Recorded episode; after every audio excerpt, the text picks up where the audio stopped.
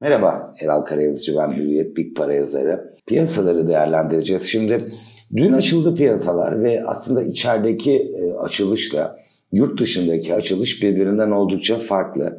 Dünya yeni haftaya güçlü pozitif başladı. %2'ye e, yakın e, dolar bazında borsa endekslerinde prim var. Bizim borsa ise sembolik de olsa haftanın ilk günü bir kaybı uğradı, bir prim kaydedemedi. Döviz tarafına baktığımız zaman aslında alıştığımız şey şu. Risk anlayışı yüksek olduğunda, güçlü pozitif bir hava olduğunda dünya, dünyada doların gelişmiş gelişen bütün para birimlerine karşı zayıf olduğu bir seyirle karşılaşırdık. Bu kez öyle olmadı. Evet risk iştahı güçlü, hava çok pozitif. Fakat dolar G10 para birimlerine karşı değer kaybetmedi. Bunu hem dolar endeksinde görüyoruz. Yatay geçen haftanın kapanışının olduğu değerde şu anda haftanın ikinci gününün ilk açılış fiyatlamalarında. Hem yine başta Euro, işte Avustralya doları, İsveç kronu, diğer para birimlerine karşı olan e, değişiminde fazla bir farklılık yok. Yani hem doların gücünü koruduğu hem borsa endekslerinin güçlü pozitif olduğu bir hal var. Fakat gelişen ülkelere baktığımız zaman bize benzeyen ülkelerin para birimleri yeni haftaya çok e, iyi başladılar. Örneğin Güney Afrika'da bu bir buçuk günde e, para birimi yüzde bir buçuk değerlendi. Dolar düştü orada. Şili'de yüzde bir. Endonezya'da, Hindistan'da yine yüzde 0,8 karar kayıp var. Oysa Türkiye'de biz geçen haftanın kapanışına göre doların yüzde 0,6 kadar yukarıda olduğunu görüyoruz. Tek ülke değiliz ama az ülke var. Kolombiya ve Peru bizi izliyor. Onlarda da sırasıyla yüzde 0,5, yüzde 0,4 doların yükselişi. Özetle Türkiye'nin hem e, para piyasaları cephesinde hem hisse senedi cephesinde biz dünyada güçlü pozitif başlayan bir haftada negatif ayrışma içinde olduğumuza şahit oluyoruz. Yurt dışı neden pozitif?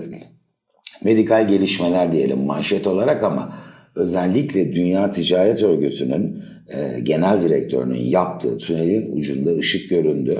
9 ayrı aşıda artık e, klinik çalışmalarla, testlerle son aşamaya gelindi demese güçlü bir motivasyon kaynağı oldu. Ki elbette önemli bir faktör çünkü Covid bu yılın ilk çeyreğinden itibaren fiyatlamaların hep merkezinde.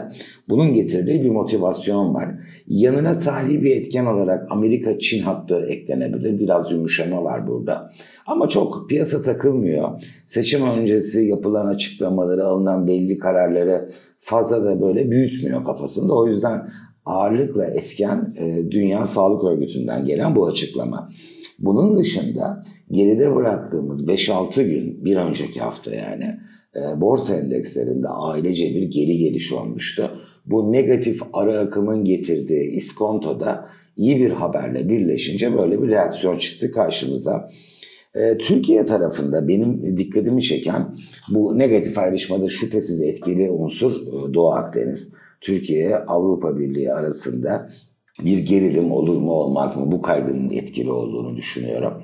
Ancak ne olursa olsun ben çok uzun bir süre sonra e, bir grup yabancı yatırımcının Türk lirasını e, almak için e, böyle ekranlarda biraz daha ön sıralara çektiğini ve izlemeye başladığını düşünüyorum. Bu şu demek değil. Hemen Türk lirası diğer para birimlerine göre ucuz. E, faiz de Türk usulü bir kokteyl de olsa artık e, enflasyonun üzerinde veya cari enflasyonla aynı düzeyde o zaman biz bir miktar TL pozisyonu açalım direkt demeyeceklerdir elbette. Haber akışını izliyorlar. Burada özellikle Avrupa Birliği ile olan e, bu e, temaslarda bir sulhe iş yönelirse çünkü Alman Maliye Bakanı da önce Yunanistan'a gidecek arkadan Türkiye'ye gelecek.